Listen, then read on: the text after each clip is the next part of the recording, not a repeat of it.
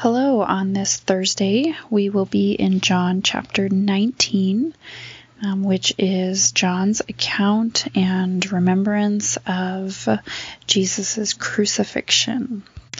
And even though this is a familiar part of the Bible and um, this part of Jesus' life is a keystone that we speak of, and um, the gospel is preached about this.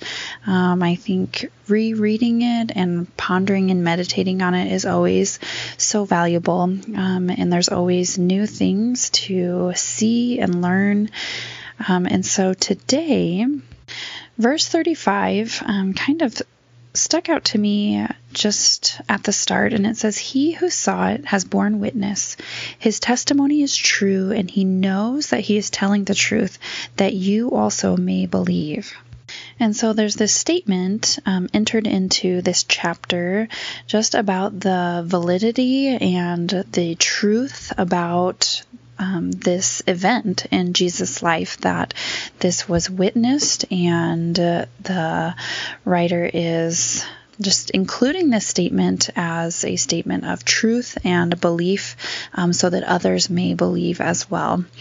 Um, and so then looking kind of through the chapter, I thought there's all these different characters who have to kind of reckon with their belief or unbelief of who Jesus is.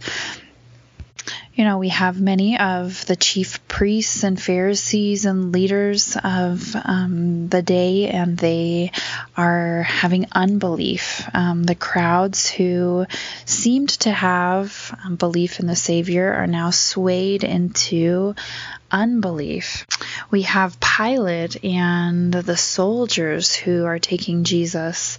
Um, and Pilate, I wonder, is seems to be somewhat of a toss up, um, maybe not that invested in who Jesus is. Um, but he writes that Jesus of Nazareth, the King of the Jews, and the Pharisees ask him to change it, and he says, I wrote what I wrote.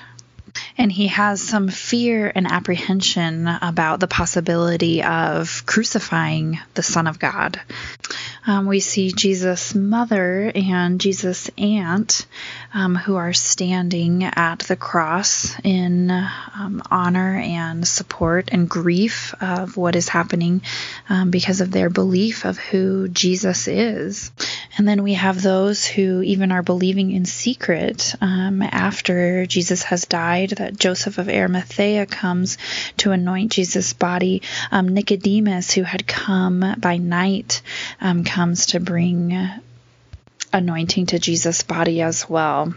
And so there is this running theme um, just throughout all of these different characters. Um, if they are landing in a place of true belief, um, or if they are swayed away um, and are not able to believe who Jesus is, um, the Son of God.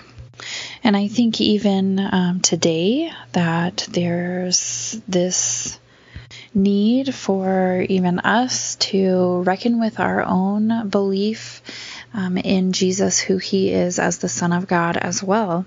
And maybe not in that specific way of kind of that initial joining into God's family and believing um, what God says about Jesus and who Jesus is as our Savior, um, but moving into a deeper place of belief that if we have already um, joined God's family and are a part of his kingdom, um, what does this belief look like in our daily lives?